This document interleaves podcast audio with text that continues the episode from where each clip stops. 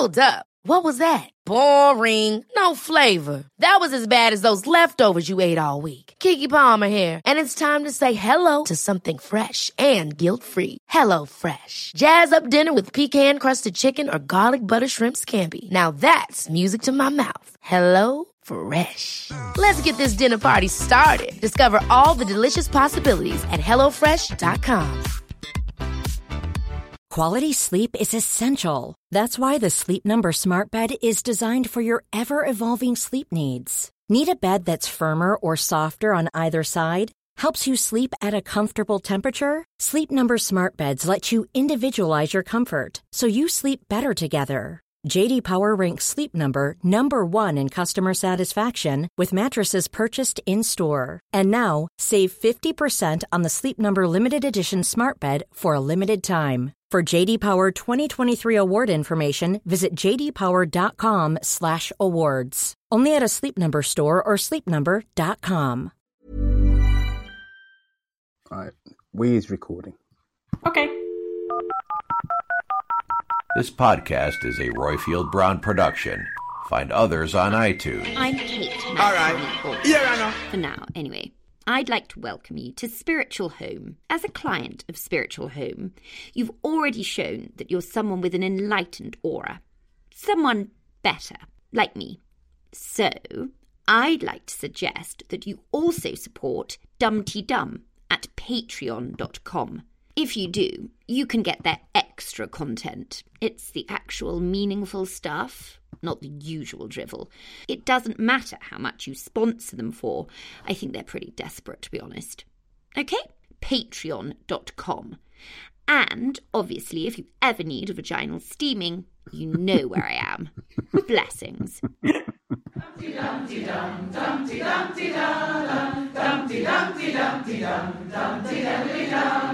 Dumpty dumpty dumpty dumpty dumpty dumpty dum. Dumpty dumpty dumpty dumpty dumpty dumpty dum.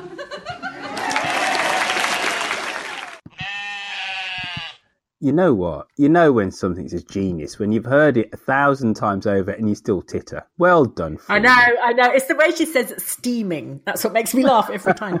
steaming. I just think it's just the phrase steaming as well. I think you and old Shambridge did a great job there. But folks, this is Dumpty Dum, the show about the reality docudrama that has centered on Ambridge in the heart of the Midlands. I am the wholesome, nutritious pregnancy meal that is Roy Roifield Brown, and with me I have the Fray Bentos pie that is, Lucy Freeman.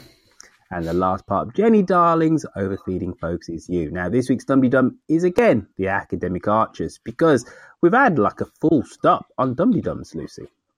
Have we? Mm, I haven't had a fresh one other than the academic arts are sending us two versions of the same thing in ooh, possibly since the new year, and I don't think I'm exaggerating. Right. Get cracking then, chaps. Right, so Lucy, Yeah. if the great Dumpty Dum listening public want to pull their fingers out and send us a Dumpty Dum, how can they do that? If you would like to sing us a Dumpty Dum, leave us a plot prediction, or think that a pineapple can assuage grief, then call us on 0203 0313105 or leave us a message on SpeakPipe. Thank you to Cosmo for his podcast roundups and for doing the Dumpty Dogs, Shambridge for her voices, Mike Hatton for his character counts, and to Derek, of course, for the loan in the back bedroom. Uh, Derek has kept up his snow clearing. They had quite a lot in Ambridge. Auntie Cardboard had a good six inches round the back. I was just on, on the phone to me dad, like Yes. literally just before we started recording, and he said that he went to church on Sunday, and he said, "Son, I was going to do a West Indian accent, but I won't." Right? He said, "Son, in all my born years of being in England, I've never known it to be so cold."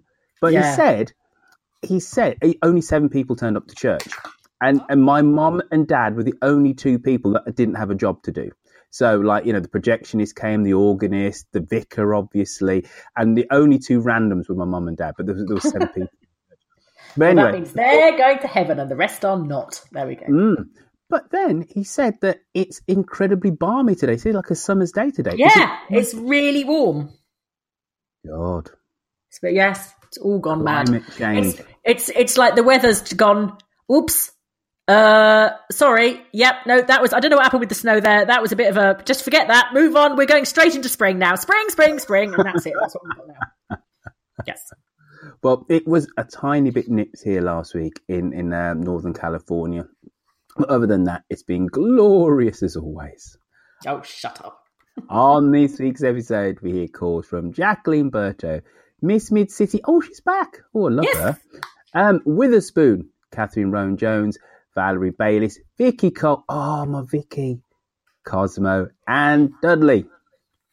I can't wait for the Vicky, the Vicky Cole email. Uh, but first, before the caller inners, before the emailer inners, let's brace ourselves. It's the best bit of the show. It's Lucy V. Freeman's week in Ambridge. Oh Christ! I do this every time. I wind myself up and then I forget to do this. Oh God! and then it's too low. Oh God! right.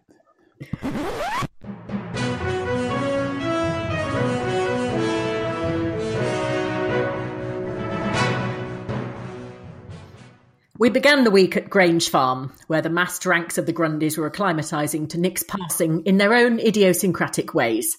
Joe led ponies round and round the village, Ed climbed a ladder, Clarrie chopped fruit, and Will announced that he didn't want to eat stupid soup. Wise move, Will. The last thing you need is more stupid. Lots of people came and bought things. I had no idea people bringing other people fruit baskets was still something people did. But Justin turned up with one from Underwood's food hall, one would presume, rather than some baggy satsumas from the bottom of the Dower House fruit bowl. I'm going to miss Nic terribly, said Alan. I'll have to do that bloody nativity next year for a start. Jennifer is having a lovely time stropping about. She's basically well, she's burst. 40 years of hedging, making excuses, and living in denial have finally pushed her over the edge, and she is blaming Brian for everything from the fall of Rome to the bloody bunting, and Brian is slinking around like a kicked sheepdog. He did try and make excuses. There was a time in the 70s, Jennifer, when I was heavily overextended and everything had dried up, he said. And Jennifer said, That's not what Nathan said in that loose box. Neil is looking for a new home for his pigs. Don't worry, Neil, a new house you've never heard of will unexpectedly come free. Alice is still being hmm. weird, but sadly no one cares why. If anyone can summon up the energy to give a toss, it's because Alice has been contaminated by the TCP and the smell is driving everyone out of Price Bauman. In a distressing scene, we heard Roy and Lexi getting it on before their dinner at Toxic Farm, or trying to. Lexi has come up with an excuse so brilliant for not having sex with Roy that she should nail it to the village notice board for use by any other unfortunates who may find themselves at the mercy of Roy's affections. I cannot have sex with you because I am waiting to be gifted with another man's sperm. Can't say fairer than that. Oh, said Roy. Please. No, she said firmly. We have to be more creative and sensual. You put on a little apron and go in the bathroom and, yes, said Roy excitedly, give the grouting a good going over and I will sit here with my feet up watching Holby City. Kate's in it. Once he'd got the grouting sparkling, they set off for Toxic Farm.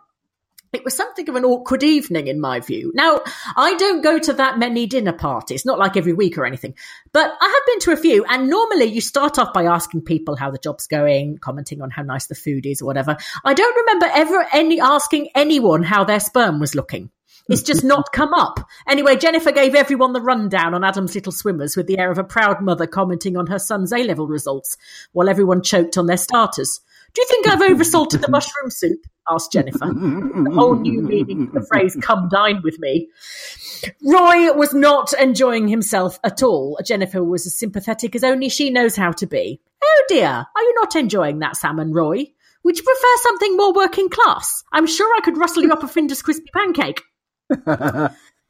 The BL board wanted Brian to talk to them about the contamination, and Brian desperately wanted to keep it quiet, but Adam got wind of it and started running around excitedly. Why don't I do a presentation to the bo- Why don't I do a presentation to the board? I've got really good sperm. No, no, Adam, go on, please, no, please. I won't do music or the cartoon figures this time. Over at Brookfield, Pip is sorting out the new milking parlour. She wants herringbone, parquet flooring, double glazing, ensuite bathrooms, and Wi Fi throughout. Then she got bored and said to Ruth, No, actually, you do it. I'm going to be too busy for cows because I'll be playing with the new calf. no, not calf, kitten, you know, whatever it is, that thing I'm having, pink, piglet. No, baby, baby. I'll be too busy teaching the baby to jump or whatever it is that they do. Toby is still determined to get Pip airborne.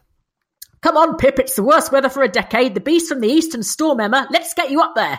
With his customary sensitivity, he was impervious to the mood of the village and sounded perky as anything, considering one of his co workers at the bull had unexpectedly died. He tried to persuade Rex to take on the Wieners. I can't possibly do that, Rex said indignantly. Not with my busy business enterprise of doing Sweet Fanny Adams. What kind of an entrepreneur rejects new business because it might interfere with his running, for crying out loud? And finally, back to Toxic Farm, where Brian's little world is collapsing round his ears. Brian came in to eat lunch and found he had turkey feet and chips while Jenny Darling was preparing pate de foie gras with quail's eggs for Lexi. Well, Lexi is carrying first class sperm, Brian, and quite frankly, it's a long time since yours has been up to snuff. Jennifer has Brian in a stranglehold over whether or not she's going to reveal the fact that he knew all about the TCP dumping. He's sounding increasingly hysterical while she's whisking around the kitchen singing, maybe, maybe not. Tell you what, Brian, Tell Rory. He won't tell anyone. Not until he's 17, and before he does, he'll have to introduce himself to everyone anyway. By that time, you can be sunning yourself on the Riviera with Mandy Beesborough, a pot of Viagra in one hand and a copy of a two week out of date Borchester Echo in the other, telling everyone who'll listen how you once nearly became Borchester Businessman of the Year. Oh, how the mighty have fallen. The end. Oh, that was a triumph this week. That was deliciously naughty. Well done. Well done, you, Freeman. Thank you very much. Um, just before we crack on with Yes. the with the meat and potatoes, uh, or the Fray Yeah. Bentos pie um, Yeah. of this week's uh, show. Since Yes. when has Will lived at Greenwood Cottage? Wasn't it number one, the Green? No, number one, the green is the house that he also owns. His C- Greenwood Cottage is Nic's name for Casa. You know, he called it Casa Nuevo. Uh, When he lived there with Emma, it was Nic's name. Wasn't Nuevo. It was Emma, wasn't it? Emma that named it that when he was living with Yeah, Emma wasn't and Will called it called it Casa Nuevo. Then hmm. they left, and then and then and then Emma left, and then Nic moved in, but she wanted to change its name, and she wanted to call it Greenwood Cottage. But number one, the green is the house that he bought with the money from his inheritance from his aunt. Was it? No, his godmother. No, no, it wasn't his godmother. It, was that. No, it was an aunt that died, and she gave Will lots of money and Ed, Ed and, and nothing. Ed. Yeah, But what did he get from Caroline? Caroline, sorry. Caroline Um, gave him something. Did she give him a cottage or I, I'm confused. She gave him uh, she gave him some money in the inheritance, but she gave Ed some money in the inheritance as well. No, no, no. Uh, But I don't know. He, but he had. I thought that Caroline gave because she, she was his godmother. She uh, yes, she died, and Will was upset that Ed also got money. But before that, didn't she give Will a cottage? no, Are you sure? This is a Cosmo Yes. and a Dusty thing. Carol Caroline gave Will something substantial, and I thought it was the cottage. And then he became a gamekeeper, and then had another one. Hence, he rents out the other, rents out the other one. That's the way I thought it went. I, c- well, I do not. I take issue with you there, Roifield, but we'll have to wait for Cosmo to Right, confirm. There's a lot, lot of Cosmo action really on this show at the moment. Right, so uh, Lucy, Yes. Um, thoughts and feelings before uh, we go to the gate caller inners uh, on the last week's dum oh, Dumpty Dum. loving, loving, loving the Aldridges. Mhm. Um, G- Brian on the back foot. Uh, Jenny just absolutely Smashing taking- to just, just yeah, just smashing him in the nuts repeatedly with a cricket bat for f- forty years of betrayal and everything else, and she's just, uh, you know. But you do sort of think, Jenny, you put up, you turned a blind eye to God knows what because it suited you, and now he's been caught. All of a sudden, you know, you're Mrs. Moral High Ground, and that's not so good. Um, I'm finding the Will stuff quite hard to listen to. Um, and especially when he had a go at Joe, I really didn't like that. Um, but you know, Will's quite difficult to listen to anyway because he's an ass. Um, uh, but and it's quite difficult, I think, for because like because Pip, we had a scene with Pip. Like two seconds after they were all talking about Nic dying, we had a scene with Pip, and she was remarkably breezy and fine and everything. And I thought, ooh, somebody's taken this very lightly. And then thought it's so hard to sound convincingly in mourning. It's hard enough to to know how to respond to somebody who's very recently suffered a bereavement when you meet them in real life, but how to act that, act that awkwardness is really, really hard. Hmm. No, I- Because one minute Ed, Eddie sounded quite breezy, and the next minute he sounded really low, and Clarrie sort of sounded on the verge of tears, and then she sounded fine. But you know, I suppose it is like that. No, no, listen, a- a- absolutely, and and I suppose the older you get, and this, the more kind of stoic you are about it because you've seen it happen before. You know, it's still a shock, Yeah. it's still horrible, Yeah. but you know, Yeah. as I, I forget who said it, you know, you just have to put one foot in front of the other and uh, keep going on. But you know, w- w- definitely with all the foreshadowing, we kind of understand that um, what the fight in the ball, um, Nic dancing with Joe was to make it to make everybody feel guilty. You know, Yeah. even more so Yeah. th- than normal Yeah. because Nic Grundy was a weird kind of semi-peripheral character, wasn't she? Yeah, she yeah. wouldn't really ever drive any storylines. She was just kind of this chirpy, overly nice kind of voice that kind of drifted in and drifted out. Mm. You know, almost like a counterpoint to Will. He's just a malevolent, evil voice that drifts in and drifts out, Yeah. but he doesn't really do an awful lot. But uh, but I must admit, I I actually thought there would have been more people in the village just saying crumbs. What's happened there wasn't that terrible.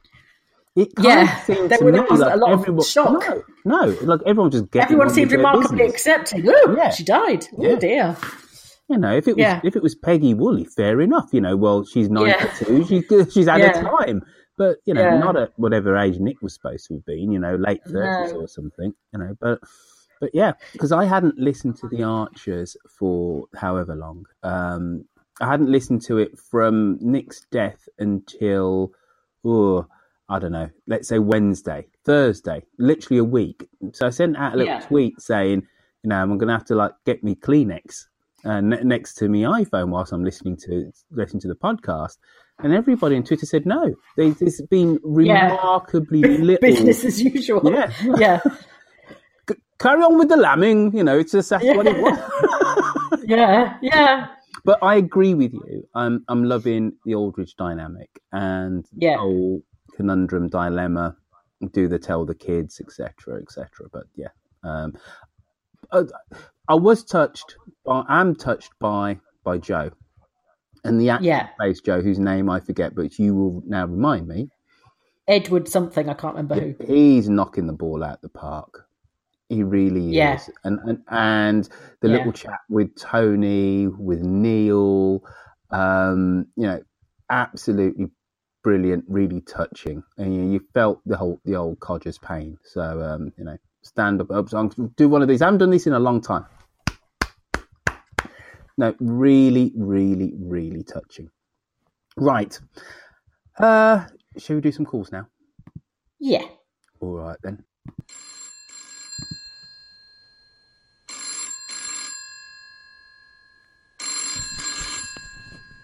Hello, Ambridge 3962. Who's first, Lucy? Uh, Jacqueline Berthaud. All right then. Here is Miss Berto. Hi, it's Jacqueline Berthaud from Saint-Gouin here in France. I'm about to go off and pack, finish packing my bags because tomorrow, me, Mr. B, and Emily are going to New York. Well, in fact, we're going to New Haven in Connecticut first. But from next Wednesday, the 7th of March, we're going to be in New York just until Friday. We've got three nights there. Uh, and lo- the lovely Lonnie uh, Witherspoon has um, organised, set a date and a time uh, for us to have a New York get together. So at least I can see one other Dumpty Dummer. And so wants to make sure that everybody who's in the New York area knows that we're meeting at seven thirty next Wednesday, the 7th of March, but I don't know where. And um, I've sent messages to Witherspoon to find out where. So I'm sure he'll add to this. He'll add something on the website. Um, but I'm looking forward to going. I'm overexcited because I'm going to see my daughter for the first time since last Easter. So um, carry on the good work with uh, uh, Dumpty Dum. Bye. Wow, that was not so much there. Well, I don't think we need to make any comment. she has just made us all incredibly jealous, though, so that's good. Um, right, yes, have a lovely time. Marvellous. Should we do Miss Mid City now? Yes, let's. Hello, it's Miss Mid City. Just thinking about what's happened in the Archers recently, and I'm reminded of what Victor Lewis Smith said about the Beatles dying in the wrong order. It's occurred to me that maybe the Grim Reaper's been knocking Yes. on the wrong door in Ambridge, taking out Mark instead of Shula, Greg instead of Helen, Nigel That's hard. instead of Elizabeth. That's hard. to Granny agree. Heather instead of Ruth, for example, and now Nic instead of Will, it would be a completely different show if they had uh, got rid of uh, some of those people who I like less. Um, actually, I didn't like Nic particularly, but it's really mean to say I know, but I'd rather Will had gone instead of her. I'm kind of thinking about my own personal experience of grief, which is really limited, but when I observe people who've suffered really serious, horrible, damaging loss around me, I'm used to grief being much more operatic, and I'm surprised that it seems really muted and low key in Ambridge. Everyone's really mm-hmm. stoic about it, apart from Will, who's imploding. So I thought it would all be ratcheted up a few volts because of the injustice and the suddenness of Nic's demise. And I was all prepared to find that Will was a, a much changed man after his bereavement. I didn't expect to find him to be changed for the worse. I thought he'd be softened and somehow I'd feel sorry for him and start to like him or warm to him. Not a chance. Um, I'm interested to see if the two children that are not his biologically remain in his care, because that would be, unre- uh, be uh, unusual. He doesn't have parental responsibility for them and has no rights over them. Oh, that sounds like the end. yeah. Right. Uh, you didn't sign off, Miss Mid City, but I do like her little smiley face on the website. You know. so I think, I, I think what, sorry, carry on. No, I'm just going to say, and I know I did say this uh, talking all the way over your call. That is very harsh to say you'd prefer that Helen died over Greg because he was an evil, messed up, dysfunctional. No, no, no, no, no, Rob. No, she said Greg. She means Greg. no, she said Yeah, Greg wasn't evil. Greg was horrid. What are you talking about? He was jealous. Greg who committed suicide. Yes, he was jealous. He was vengeful. He was controlling. Not to the extent that Rob was, admittedly. He had this hor- he, the way he used to talk about his ex-wife, Lucy. You, got- Yeah. you're not. Uh, come on, Greg was. Tony didn't. Nobody liked Greg. Remember? No, I'd forgotten. Yeah, yeah, yeah. You know, Maybe, maybe um, he wasn't quite. Rob set level. everyone into relief now, so I can't remember what Yeah, yeah, yeah. who was nice and who was nasty. Um, I do like when Miss Mid City said that about. I know it's a it's mean to sort of um, uh, have favourites and think, oh, what a shame! I wish they died and not that one had died. But it, it this is your only opportunity.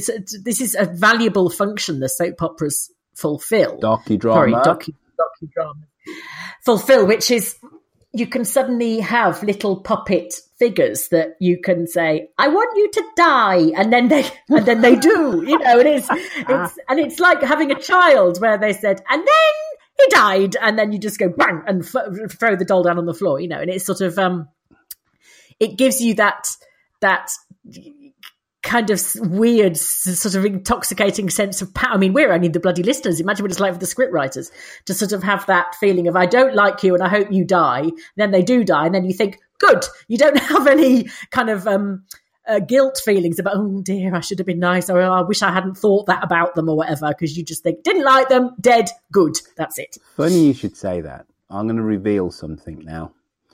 I've always thought it a bit odd that New York Nigel was so bitchy about Jennifer. He hates her. And I thought, you're a vicar, man. You should have a bit more charity about you. But you're right. Because it's not real, it just allows you, just like it, it, all those kind of. Yeah. And imagine how many Jennifers that New York Nigel has to put up with. And this is his chance to just go, I don't like her, I hate her, I hope she dies. And then if she does die, nobody gets hurt because it's not real. So, you know. to be fair, is it Jennifer that he hates? He hates Jennifer and Shula, isn't it? He can't stand Yeah. hair of them. But yeah. Greetings, Lucy, Roifield, Robert, Millie Bell, and all Dumpty Dummers around the world. It's Witherspoon and Angus Haggis here. Now, I understand that those of you in the UK were both celebrating and cowering from a few inches of snow this week. Meanwhile, on Friday in central New York State, the residents there received 36 inches of the white stuff. Life goes on. And life goes on for the Grundy family. And I'm going to place myself squarely in the minority and come to the defense of Will, or at least show some sympathy toward the fellow whom we all don't like. As we listen to his range of affect this week, which did seem limited to anger, first at himself and then at others, we have to remember that he lost his young wife, someone he deeply loved, suddenly and dramatically. We can hearken to the paradigm of Elizabeth Kubler Ross's five stages of grief denial, anger, bargaining, depression, and finally acceptance. In fact, we understand that these stages do not occur in a neat and orderly line, especially after a sudden and unexpected death. If I were in Will's position, I think I would have taken to bed for a good long time. And what seemed missing this past week was the pure depression of his loss. But Will's lashing out in anger was a representation of both denial and anger. Look, Will is not a touchy feely guy, and he very much sees the world through black and white lenses. He feels so very much that if he were present at Nic's final moments, he would have eased her journey to the other side.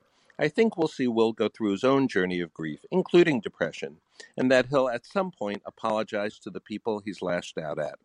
Will's procession to acceptance and hopefully to being a better person could be a special journey that the artists take us on. But I'm an optimist. Talk to y'all soon. Mm. I don't know, you know.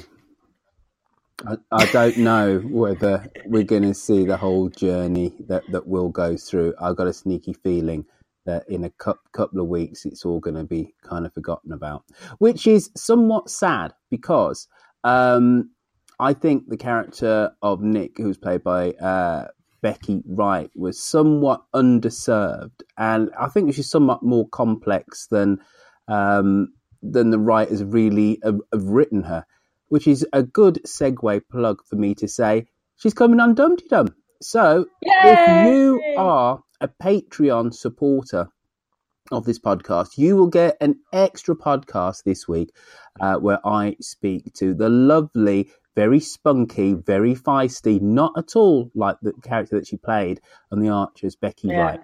She is most awesome. Mm. Um, what, what else can we I say? love, I, I love with with the spoon. I love the um, I love the idea of Will Grundy running the gamut of emotions from A to B, as somebody once said, um, focusing mostly on anger. Um, you know that wasn't yeah, it's that wasn't a hundred percent correct because he did have his moment of semi-reflection when was it not Roy came round, Chris came round, Chris came round and stuff, and he said, "Did you see Yeah. it last week?" And and he, and he was he was softer, but with his ang- with his family, it's pure anger. It absolutely is. But he's just playing it over and over and over again because, but, but, uh, you know, I mean, I know from from from my dad dying, I'm not going to start banging on about that again. But you do go back when when it's that sudden, and his was sudden. Obviously, you you go back to the last time you saw them, and you think about everything they said and everything that, and you think what.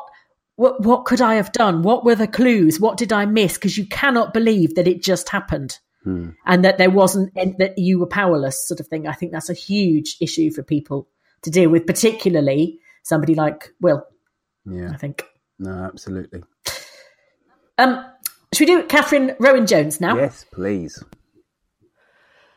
Hello, good evening, Dumpty Dummers worldwide. It's Catherine Rowan Jones calling from High Wycombe here at 88 Ivy Fox on the Twitters with a voice even rougher than a badger's arsehole today, for which I apologise. two things. Having just listened to Sunday's episode, Joe's grief. Oh dear God, Joe's grief is is really getting me. Um, it's it's like when Lear regains his sanity and finds he has the dead Cordelia in his arms and nothing can put it right. Dear God, um, Edward Kelsey can have fucking act. and on a light note, a much lighter note, I hear this evening that Adam has kindly offered Lexi a couple of hours drawing the covers over the newly erected polytunnels. Now, if that is not an enormous considered act of horticultural contraception, the application of a giant condom thwarting the endeavour of procreation, then I've been reading too much Cold Comfort Farm and Real Self. Thank you for everything you do. I love you all. Good night. Good night. Oh dear. One minute.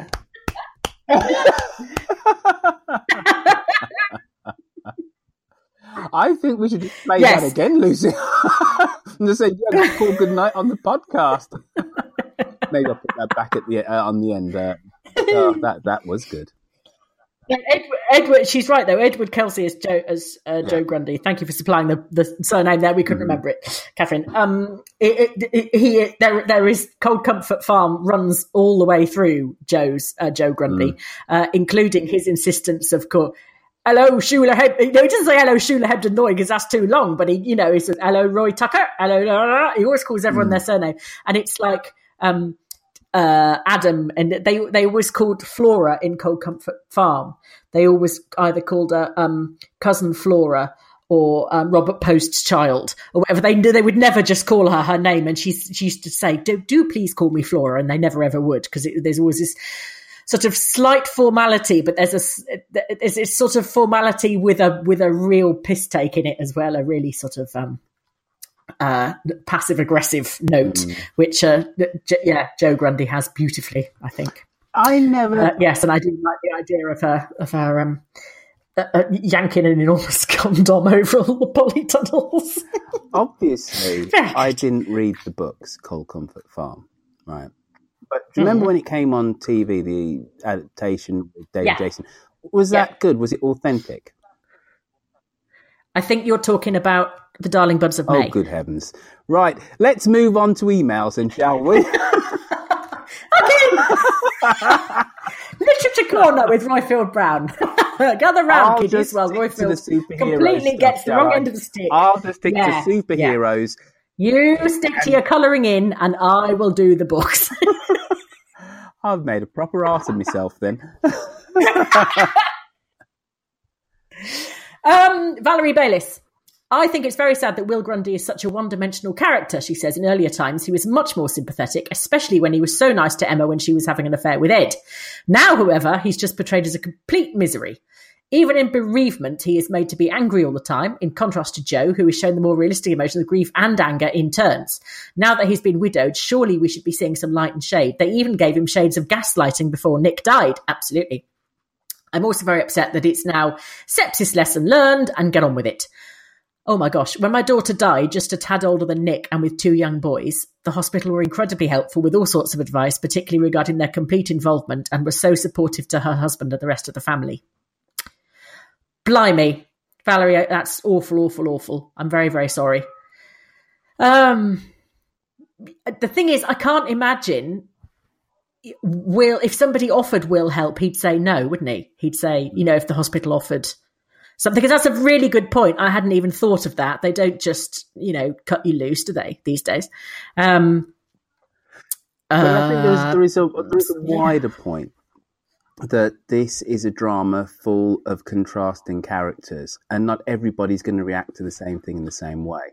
So I think it's very Yeah. realistic for Joe to have a completely different reaction to his, um, gr- um, in effect, his granddaughter. I don't mean granddaughter-in-law, if this is such an expression, passing than to Will because they're different people. Yeah. They're just different people. So Yeah. I, I, I think it's slightly unfair to say that um, he's two dimensional.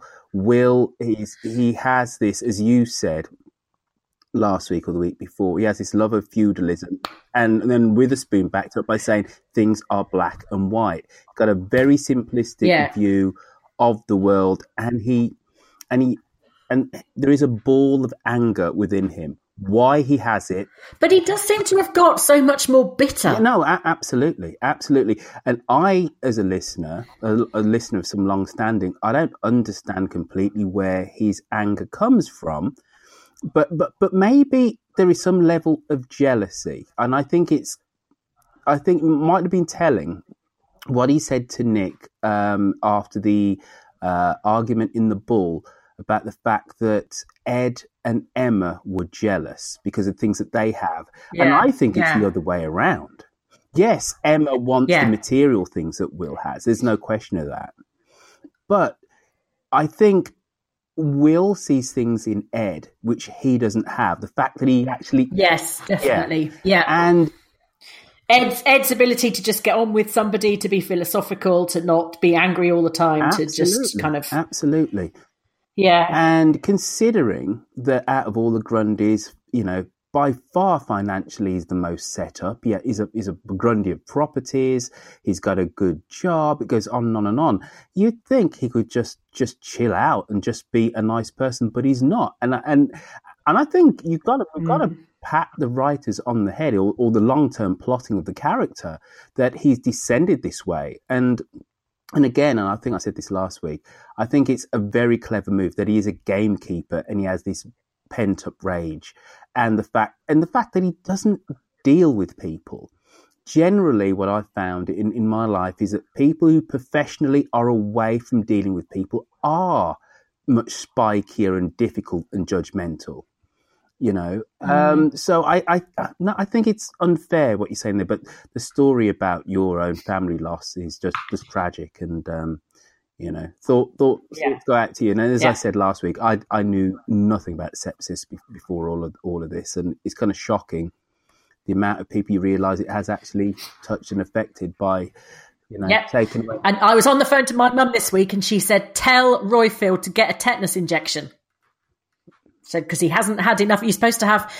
I think it used to be you had five injections, and then you were covered for life. Then you had you had enough in you to to cope with it. But if you were walking dogs and things like that, you should have it. Oh, crumbs.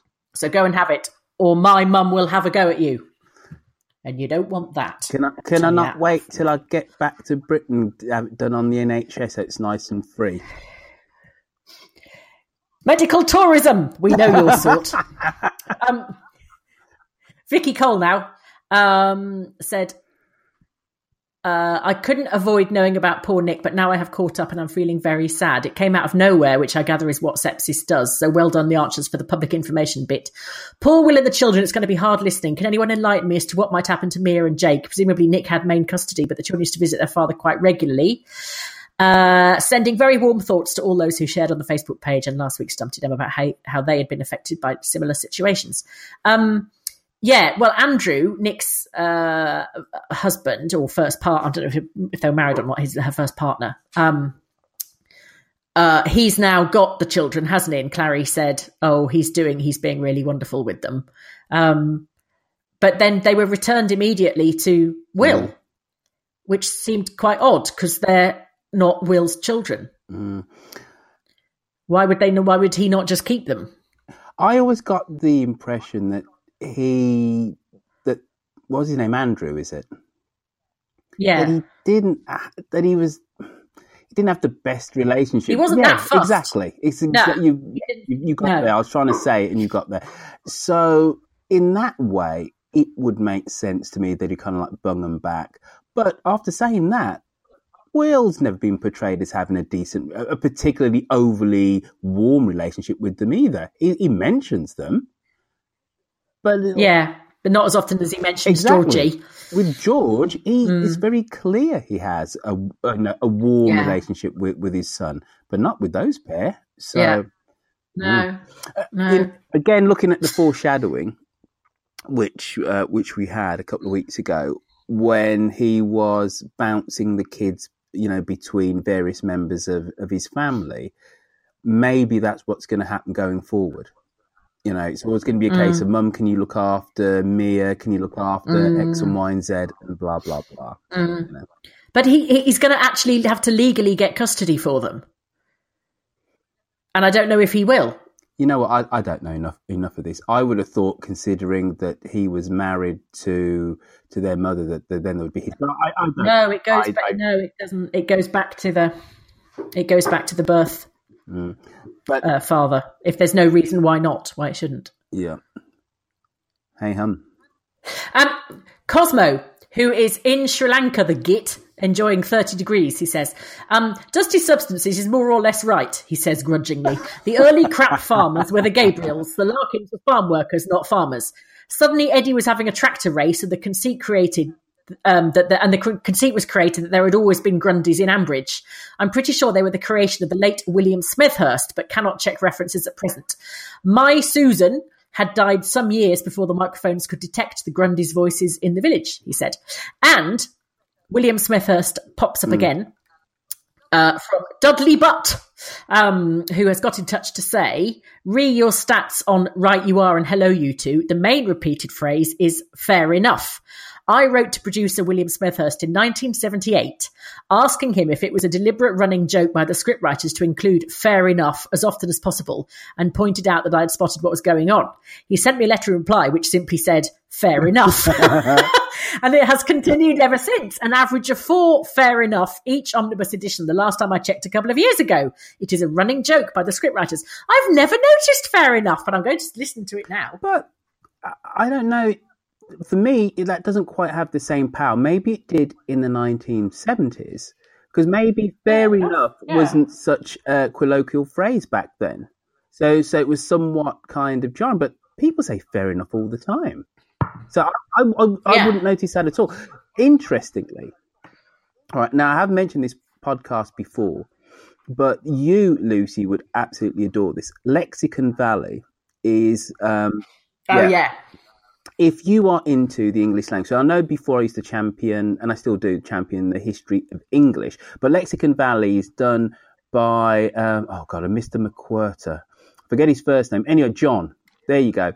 He's this brilliant um, African American linguist who can speak more languages than were spoken on the Tower of Babel. And he goes into the etymology of phrases and words, and it's absolutely beautiful. And he's so engaging, Lucy, so engaging. So, and and he talks about um, when we ha- when you you have films like I don't know, um, like historical dramas set in recent history. So we're not talking about like Elizabethan times, but let's say um, hidden hidden figures.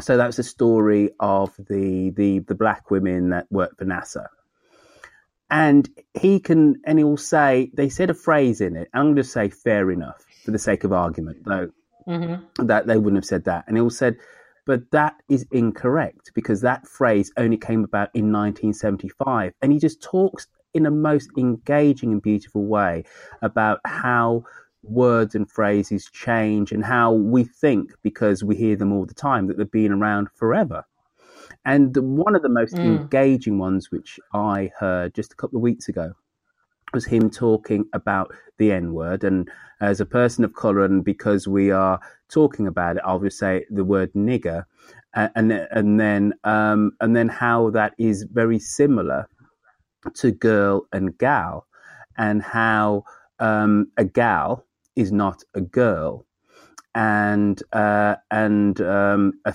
fella and a fellow and whatever, and how you know these Mm. words are fund, fundamental started off the same, but because of the, the way you pronounce it, have uh, different connotations. So a nigger is bad, and that's what a white person Mm. says about a black person being derogatory. But a nigger is means brother. Mm. You are my nigger. And it just it's the most Right. fascinating podcast. It's absolutely brilliant. Lexicon Valley, please go listen to it. It's just, and he's and he's beautiful and engaging, and he just has a conversation with you on that microphone, and he goes up and down and roundabouts, and he giggles, and he just like you know shines lights on what. It's just gorgeous, gorgeous, gorgeous, gorgeous. So please, Lexicon Valley, go listen to it. Um, so I got a call from Julie Hervey who said, I went to see it's about Black Panther, by the way, folks. I went to see it with my husband because I'm always interested in your movie and TV recommendations. Loved The Crown on Dum Dum. Interesting, pol- interesting politically and refreshing to have an almost entirely black cast. Unfortunately, there was too much violence for me, and in the end, I had to leave early. There was a really small child in there watching that shocked me and was crying in the middle of it. I love and appreciate your enthusiastic reviews of movies and TV, but would have appreciated a heads up on the violence aspect. It rather gave the message to me that violence solves everything, so I'm a bit surprised, aside from the political aspects, that you loved it so much. Keep giving us your reviews, though. I love to hear them from a fellow British expat and listener of the great Dum Dum. Um, thank you for the email, Julie. It has to be said that I did kind of take a step back after getting your email. To me, I love superhero movies and almost, well, not almost, integral to that is some level of conflict. Though these things are rated generally PG 13, which means that it's kind of, you know, there's no graphic portrayals of of violence. Yes, it happens. People get punched or zapped with a laser beam, but you don't see heads flying off and blood splattering everywhere because that's a different PG rating.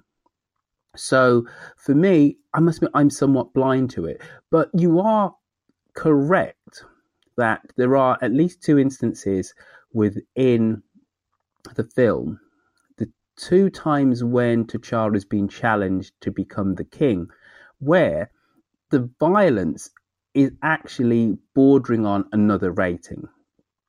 And definitely where Eric Killmonger in the second challenge, um, that is a very visceral fight. You do believe that the these are two people who are punching each other, and um, and you, and you and you feel the impact of those punches, as opposed to let's say Captain America taking down a whole load of baddies by slinging his shield type of thing. Um, I think we are somewhat immune to violence on screen. And I will hold my hand up to that because um, outside of watching it on the big screen, I'm definitely a, a pacifist. You know, um, I'm a lover, not a fighter, so to speak. But um, sorry that you didn't enjoy it. Sorry that you thought it was a little bit too much because one of the geniuses of one of the genius things about the Black Panther is the fact that it is properly multi layered in terms of the messages that it sends. So it sends out a message about family, it sends out a message about belonging. It also sends out a very powerful message to to black people about the about their own worth and about their potential. And that's what I actually I think vibranium actually is.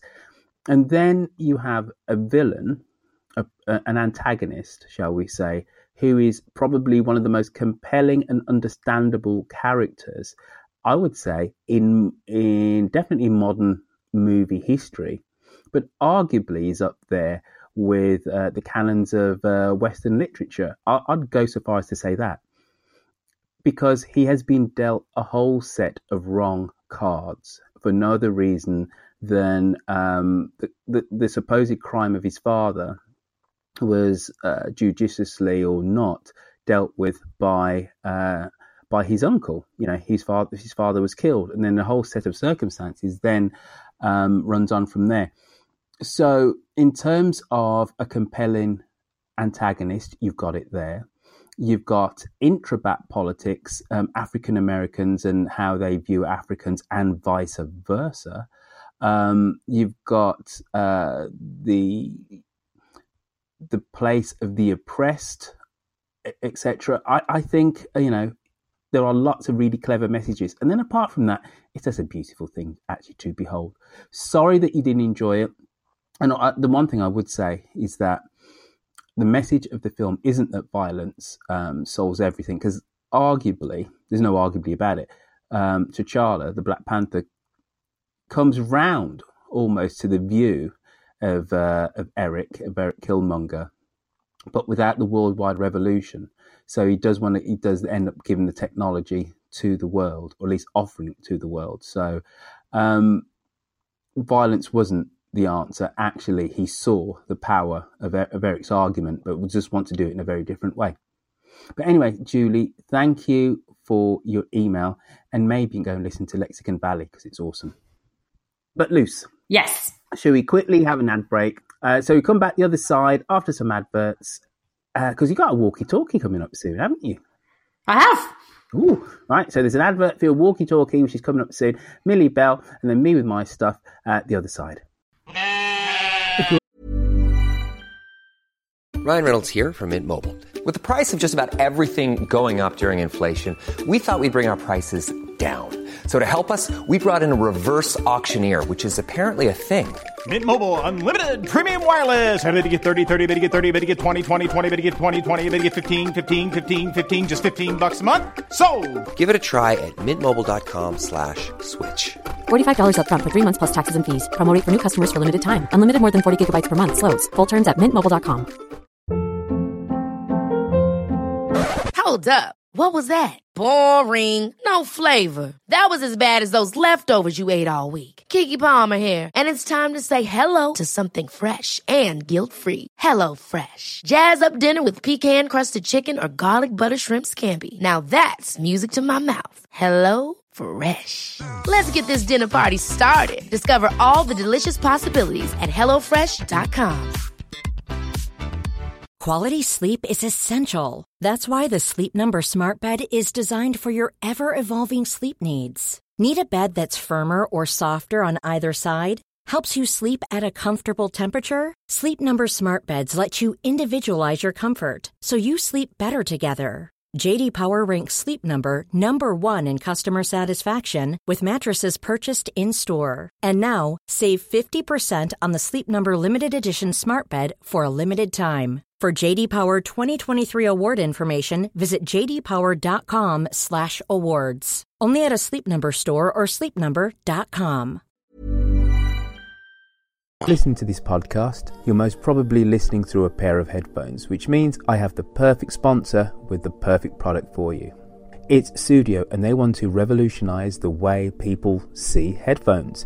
Generally, fashionable headphones tend to lack the proper sound quality, and the high tech ones are bulky and not design orientated. Sudio bridge that gap while emphasizing sleek, modern Scandinavian design. To get a 15% discount on any of their wares, go to sudiosweden.com, which is spelled S U D I O Sweden.com, and simply put in the code DTD when purchasing a pair of headphones. Hi, this is Lucy, and you're listening to Walkie Talkie. Every day I walk my dog in and around Epping Forest, and there's a regular group of dog walkers that uh, catch up with each other. And the group of us, you know, we're from all kinds of different backgrounds. The one thing we have in common is that we all have dogs, obviously. And I sort of came up with the idea of recording these conversations because there's something quite confessional about walking side by side with somebody. There's no eye contact. You can just plod along. You know the names of their dog. You quite often don't know their name. You definitely don't know their surname. And uh, it's just a very odd little hour out of the day. And you can get some really startling insights into people's lives because they know that you don't have a relationship with them outside of the dog. And also, if things get a bit, you know, emotional or a bit too close, you can distract yourself with whatever the dog's doing, or you get quite close to people in a remote way. It's an intriguing sort of mixture. With people's permission, obviously, I started recording some of the conversations. And it sort of grew, and now people ask if they can come on the walk even though they don't have a dog. Because I think they just like the space to talk. So, this is Walkie Talkie. I hope you enjoy it, and I'll see you in the forest. Good day, everyone. We started off our week with a question about whether Joe will disclose what he knows. We know that he's um, holding to his chest uh, a secret. Claire Mansell said, I love this community. It helps me get so much more out of the archers. I listened to the episode and convinced myself that Nic's dying words were, Kiss me, which Joe followed with, No, you're confused, you don't know what you're saying. Nic having said it because she knew she was going to die. Will wasn't there and she wanted to have a last bit of affection. Ah, but now I realise this was just a subplot that existed only in my head. Joanne Smith said, As much as I want a resolution to Matt's hit and run, I really can't believe that Nic is the sort of person who could nearly kill him, then act perfectly normally for months afterwards. Sigh. Maybe she found the church money hidden under George's mattress. Dan Lord said, completely missed the last words. Uh, last words bit of Friday's episode. Nic was saying she'd been bad and done wrong. Confession to Joe. That makes Joe's village wandering around conversations make a bit more sense. So, what does he know? And Liz Villalobos said he will, but through some clumsiness on his part, as an amateur, amateur sleuth. Tell me, Kenton Archer, how was Matt Crawford injured? um, and we also discussed whether we anticipate any other repercussions from Brian's rather short sighted decision many years ago. And Neri Elizabeth said, Is there one big boss in the family corporation? If so, Brian may be out and Adam in. Mm, that's very possible. Uh, we also thought that Chris was lovely with William um, through the week, and it was so hard to know what to say or do. And William is obsessing at the moment, which makes it harder. And Chris also dealt with Alice really well. But Rona Skeen pointed out that Chris's constant encouraging her to drink is a bit odd. Either he hasn't noticed she's got a problem, or he has and he doesn't mind. Either way, he's not dealing with her very well. Mm, that is actually really interesting. Um, a number of people are saying that he might be enabling her drinking. And Mark Everton would like us to know that he always thinks Chris is lovely. And we told him he had to behave himself. Uh, we also had um, a discussion about that very very strange episode where it seemed like a carry on uh, movie, a bit like a 1970 sitcom, and it didn't quite hit the mark, I didn't think. Um, every time Jennifer spoke, I was hearing Kenneth Williams repeating what she was saying, and there was a range of opinions on it. Mike Hatton said it definitely seemed somewhat incongruous, particularly so after the somber nature of the previous few episodes. I was surprised that Nic's death wasn't mentioned. From the thought of Roy in his underwear to Jennifer enthusing over her 50 odd year old son's deposits, not something I want to think about as I drift off to sleep tonight. And Leslie Greaves said, Everyday story of country folk, women discussing her son's sperm with his surrogate and her partner. Creepy. Um, Peter Mabbott said that was an appallingly bad episode, was just waiting for an ooh oh misses from Adam to make it complete. Was complete bollocks. Actually, Peter, I thought it was complete bollocks as well. Um, Nicholas Nitzler said, occasionally artists do comedy. It is relentlessly mirthless, and that's part of its charm. And Robin Cotty said, nope, no enjoyment here. I usually listen more than once, but not this time. Tom Collins said, oh my goodness, I felt like I was listening to Margo Leadbetter or an Alan Ayckbourn comedy. And there was lots more in that vein. I think it just didn't hit the mark for some of us aficionados. We also discussed the new career option for Toby, and the general consensus is that this would probably be a better career option for Rex, but we now know, of course, that he's turned that down. And there was a lot of discussion about the way William was treating Joe during the week. We understand that William's hurting, but poor Joe. And I'm pretty sure that um, Witherspoon will cover that in his uh, roundup. But Neri Elizabeth said, Generally, Joe annoys me, but my heart breaks for him especially his bravery in recent days. So it's been a bit of an up and down week on Facebook. Uh, it's gone very quiet on the forum, so please jump over there and have a chat with Purple Pumpkin, who would like to talk about Will. Um, and uh, of course, stay and talk to me Witherspoon and sometimes Yokel Bear on Facebook. We're happy to talk to you on whichever forum you like. So until next week, I would like to say to you, hooroo! Thank you for that, Miss Bell. That was uh, tip top. Uh, Lucy, hashtag mm-hmm. the Archers tweets of the last seven days, please. Uh, the first one is from Kerry Warbis, whose birthday it is today. Happy birthday, Kerry Warbis. Um, if you don't follow Kerry, you probably should do because she is very, very funny about the archers. Um, she says, hashtag Nic's last words. The bunting is in my attic. uh, the Ambridge Observer had Brian saying, Family is everything to me, which is why I had two at one stage. Andy D. Make the Tea said, I don't know what the hell the, the, the, the, context was for this, but it made me laugh. It takes nine months to grow a baby, but only six in a polytunnel. yes. Uh, Steve Brooks, 13, said, Is Georgie upset because he won't be able to dip into Nic's purse anymore? Uh, and Beak Moo, tweet of the week, hashtag the archers. Wouldn't it be brilliant if Will's head really did explode, especially if he was standing next to Shula at the time? He's lost his wife for the love of God. oh. Folks, dumptydum.com, go there. It's got shops, it's got all sorts, it's got tractor. You can pin yourself to a map of yeah. the world, the great expanse of the world. Stop, I ain't finished. Right, great expanse of the world, and you can see if another Dumpty Dum listener lives nearby, because we've got like listeners in Romania, we've got them in Vietnam, we've got them in Cambodia.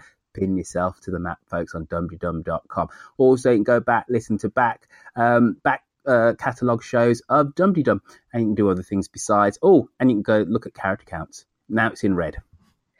If you would like to help keep our little show on the road, there are two ways this can be done. You can donate by hitting the donate button on the site, or you can sponsor us via patreon.com. And remember, if you do sponsor us via patreon.com, you get an extra show uh, this week. That'd be awesome. Remember to get in contact, you can send us a voice message via SpeakPipe on the website, which is called dumptydum.com. You can call us on 0203 031 3105 put a plus four four, knock off the first zero. Um, if you are outside of the United Kingdom, how long will it still be united for with these border issues in Ireland? I don't know. I don't know at all. No politics, Roifield. On social media, specifically Twitter, you can call me where I'm at. you can call me. Edit yourself as you go along. Fill in your own irritated listener emails. Sorry if, you, if you're definitely a Brexiteer, but you are on the wrong side of history here. Anyway, um, on Twitter, you can find me and Lucy where we are at Dumpty Dum. Lucy's at uh, Lucy V Freeman, and I can be found at Roifield on Facebook. Mm, sorry, Lucy. No, I was just going to say that as Robert has managed to make it through an entire three weeks without falling off anything, breaking anything, uh, fracturing anything or cutting himself open on anything, he will be back next week.